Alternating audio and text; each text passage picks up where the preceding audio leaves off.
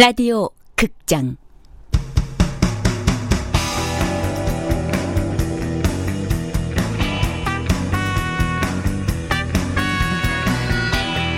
서남여고 탐정단.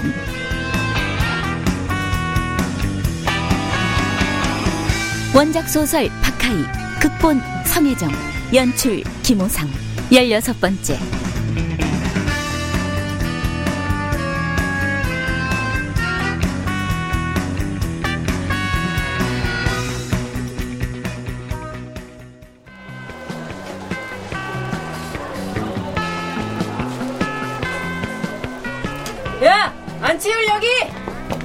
탐정단은 약속이나 한 듯 저마다 멋을 한껏 부리고 서 있었다.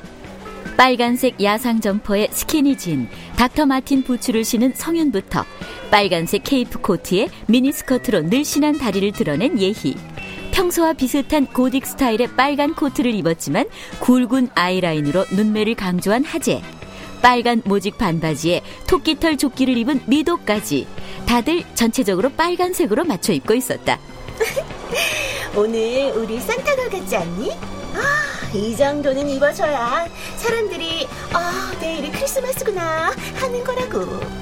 아까부터 까만 선글라스를 끼고 있던 예희는 선글라스를 벗으며 들뜬 마음을 감추지 못했다.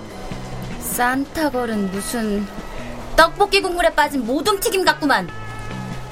전철을 타고 병원에 도착한 단원들은 로비에 세워진 크리스마스 트리 앞에서 촬영을 했다. 달력 모델 포즈, 셀카 포즈, 파워레인저 포즈, 허공에 떠 있는 사진까지 한바탕 소란을 피워대며 사진을 찍는 동안 불행히도 말리는 사람은 없었다.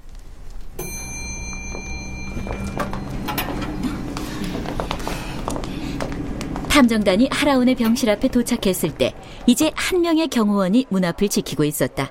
경호원은 이건 다 뭘 코스프레한 걸까 생각하는지 한동안 탐정단을 유심히 훑어보더니 병실 문을 열어주었다. 오, 아무도 없네. 아무도 없다니 난 사람도 아니냐? 하라운이 성윤의 말에 얼굴을 찌푸리며 탐정단을 올려다 봤다. 환자복 위에 품이 넉넉한 가디건을 걸치고 있는 그는 이제 침대가 아닌 소파에 앉아 있었다. 그는 탐정단을 향해 테이블을 가리켰다. 그 위에는 여섯 개의 커피잔 세트와 프랑스 과자 까눌레가 얌전히 놓여져 있었다. 탐정단이 테이블로 가 자리에 앉았다. 범인을 알아냈다고? 그런데 가족들은 없어요? 이런 날. 연말 모임에 갔어? 연휴잖아.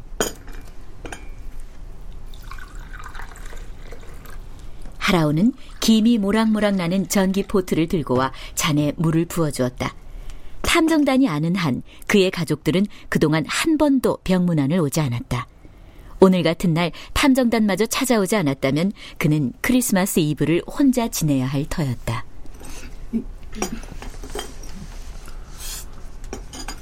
자, 이제 이야기 좀 해봐. 범인은 누구야? 도대체 누가 나에게 총을 쏜 거야? 항상 범인은 주변에 있는 사람들이죠. 뭐? 그럼 내가 아는 사람이야? 라온의 눈이 커지면서 놀란 기색을 보였다. 네, 한 명이 아니라 두 사람. 당신 새어머니와 매니저. 하라오는 목발을 짚고 일어서 창가 쪽으로 몸을 돌렸다. 당혹스런 표정을 감추려고 하는 모양이었다. 돌아선 그의 어깨 너머로 땅거미진 거리가 내다 보였다. 페인트 테러와 총격은 서로 다른 사람에 의해 일어난 사건이었어요.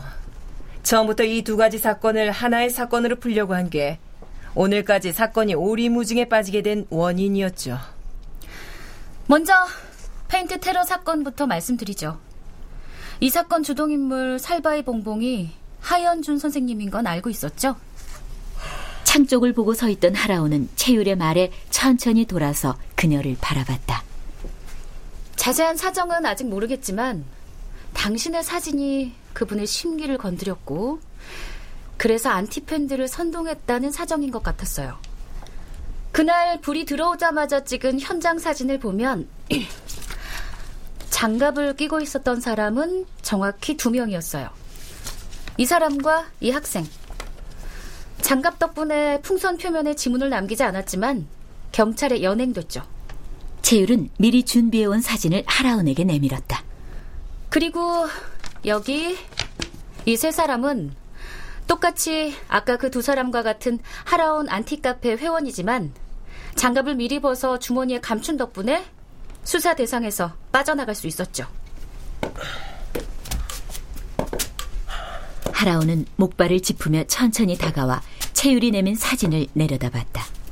자, 지금부터는 조금 다른 이야기를 들려드리죠. 이번에는 하재가 나섰다.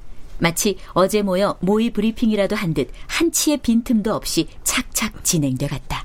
그런데 하라온 씨의 매니저는 사전에 정전이 되면서 그 틈을 타 페인트 테러가 일어날 것이라는 걸 알고 있었어요.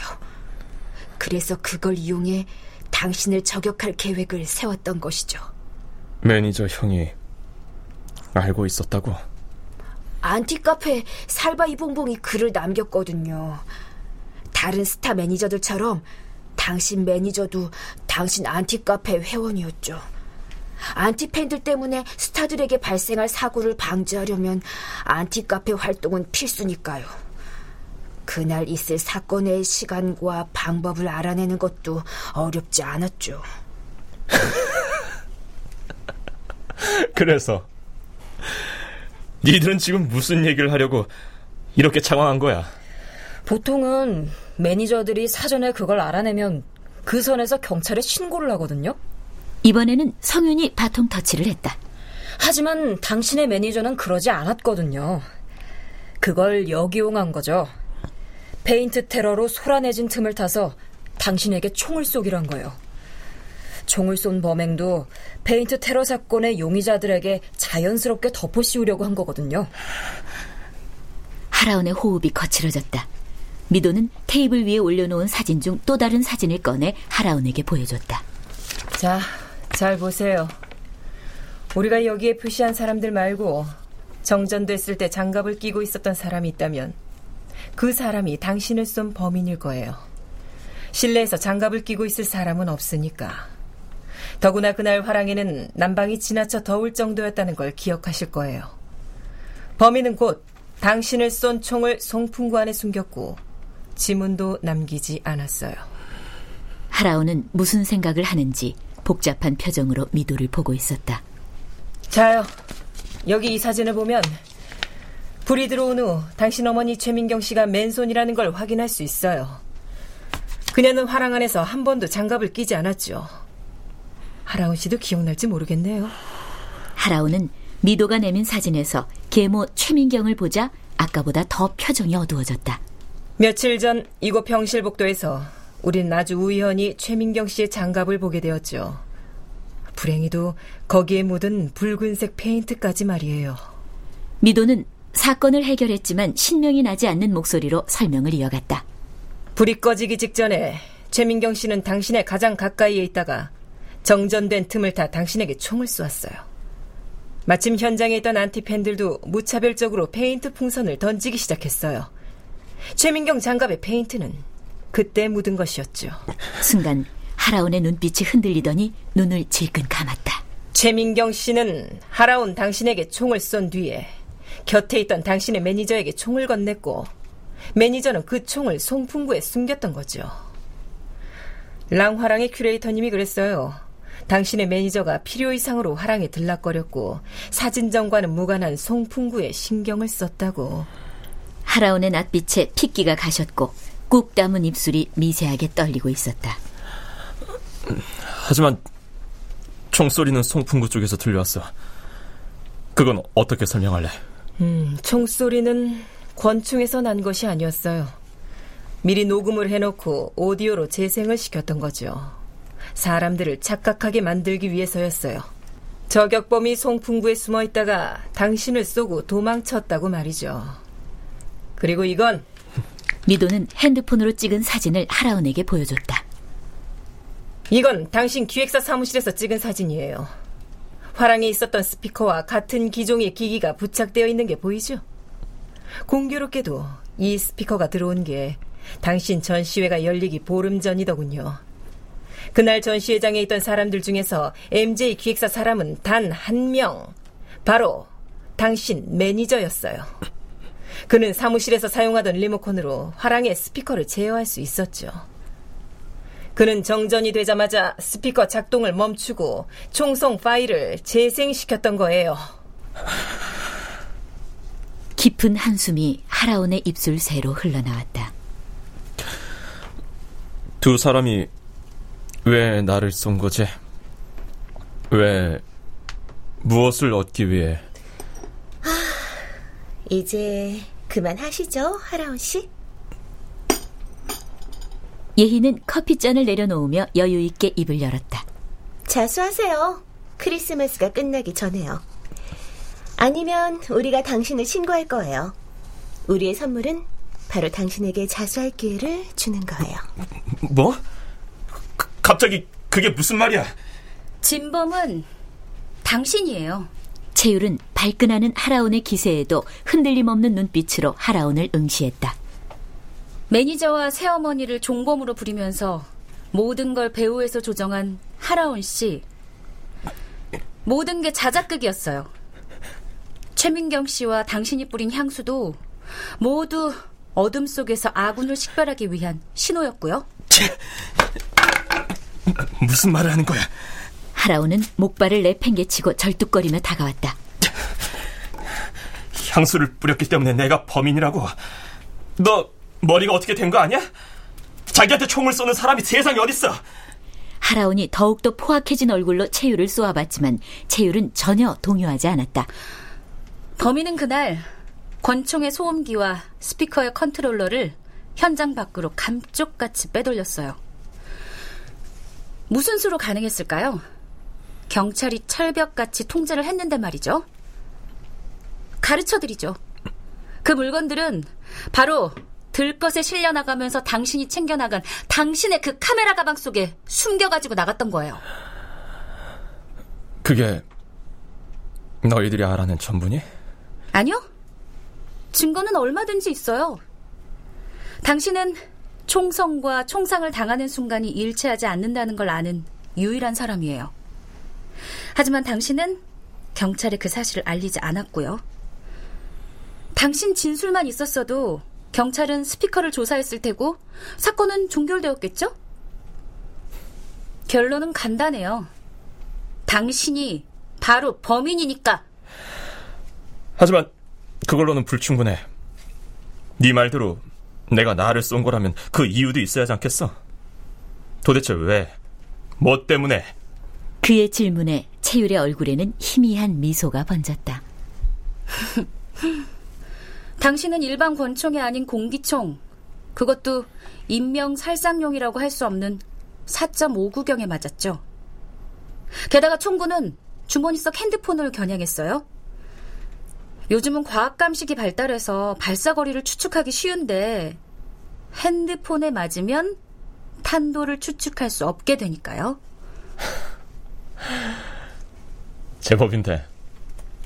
계속해봐. 당신이 왜 자신에게 그런 짓을 하겠냐고 물었나요? 대답해드리죠.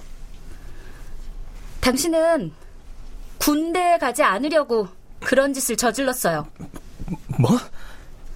당신이 해마다 벌어들이는 수입을 생각하면 군대에 간다는 건 소속사로서도 손해고 또 군대에 다녀와서도 정과 같은 인기를 되찾는다는 보장도 없죠. 그래서 극성 팬에 의해 총격을 당하고 그 후유증으로 미국까지 가서 정신병원 신세까지 지게 되면 군대 면제를 받아도 아무도 뭐라고 할 사람은 없다는 거죠. 병실 공기는 무거워졌고 정막이 가라앉았다. 하라오는 전의를 상실해 고개를 숙이고 한동안 말이 없었다. 그래. 내가 졌어. 너희들 말대로야. 범인은 나였어. 그건 그렇고 용케 알아낸 너희들 참 대단해. 약속대로 너희들을 무시한 거 사과하지. 순순히 패배를 시인하고 자백하는 것처럼 보였던 순간 그는 내리깔았던 눈을 들어 탐정단 소녀들을 똑바로 응시했다. 연준처럼 사람을 홀리는 기운이 서려 있는 눈동자였다. 하지만 너희는 날 신고할 수 없어. 증거가 없으니까. 그리고 신고해서는 안 돼. 난 너희들 편이니까. 무슨 뜻이죠? 처음부터 이 전시회는 한 사람을 위한 전시회였어. 나는 그 아이에게 나의 사진들로 위험을 경고하고자 했던 거야. 아유, 무슨 얘긴지 일도 모르겠거든요. 바로 저 아이. 저 아이를 위한 전시회였다고. 하라오는 자신의 길고 가는 손가락으로 탐정단 중 한 사람을 가리켰다. 바로 채율이었다. 영문을 몰라 하는 탐정단을 위해 하라오는 지갑 속에서 한 장의 사진을 꺼냈다. 사진 속에는 교복을 입은 소녀가 있었다. 그녀, 무릎과 팔에 기다란 흉터가 있는 소녀. 전시회 작품들에서 등장했던 바로 그 소녀였다. 채율도 이 소녀를 본 적이 있었다. 언젠가 하연준을 만나기 위해 연극부 별실로 찾아갔을 때였다. 그 사진 너 줄까? 그애 제법 유명한 아이야. 너랑도 닮은 것 같지 않니? 그런데 이 사진을 왜 하라우 씨가 지갑에 넣고 다니는 거죠? 4년 전까지 선암요고를 다녔던 학생이야. 숙부가 죽였지. 누나는 살아있을 때 나에게 부탁했어. 만약 나중에 숙부가 후배들 중 또 누군가에게 마술을 펼치거든. 그때는 무슨 수를 써서라도 그 아이를 구해달라고. 그리고 자기 이야기를 전해달라고. 그런 소문은 들어본 적이 있지만 이렇게 막상 당사자의 이야기를 들으니까 믿어지지가 않아. 어떻게 하세요? 내 전시회의 주제 한 사람을 위한 전시회에서 한 사람이라는 바로 너 안치유를 위한 거였어. 대장, 말려들지 마. 물타기라고. 일부러 우리를 혼란스럽게 만드는 거거든. 범죄자의 말을 들을 필요 없다고. 성윤의 말에도 불구하고 미도는 무엇에 홀린 듯 사진을 집어들었다. 그것은 또 하나의 신호탄과도 같았다. 탐정단이 맡게 될 다음 사건이 무엇인지 알려주는 작은 몸짓. 우리가 제대로 된 증거가 없다고 하셨나요? 네, 맞는 말이네요. 당신은 전화 한 통으로 최민경의 장갑과 기획사의 스피커를 없애겠지요. 그래서 우리도 여기 오면서 대비를 했어요. 미도의 말이 끝나자 채율이 코트에서 핸드폰을 꺼내들었다. 보이스 레코드 기능이 작동되고 있었다. 하재도 테이블 위에 놓아둔 가방을 열어 캠코더를 보여주었다. 역시 녹화되고 있었다. 그러나 정작 하라온의 얼굴에는 표정 변화가 없었다.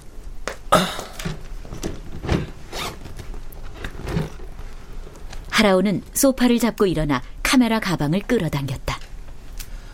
앞으로 한동안 카메라를 잡지 못하게 될 테니 너희를 찍어도 될까? 너희들이 내게 이긴 기념으로 말이야. 갑자기 사진을 찍겠다는 저희를 알 수 없었지만 소녀들은 곧 그가 하라는 대로 서서 차례대로 포즈를 취했다.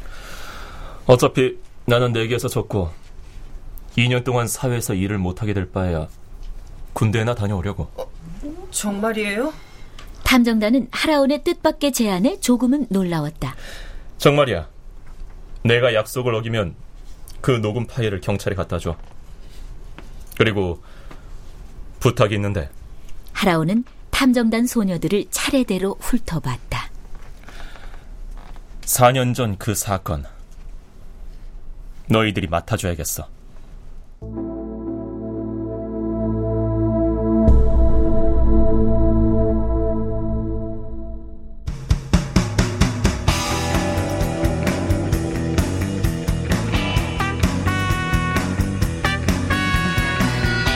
라디오 극장 서남여고 탐정단 박하익 원작 소설 성혜정 극본 김호상 연출로 16번째 시간이었습니다.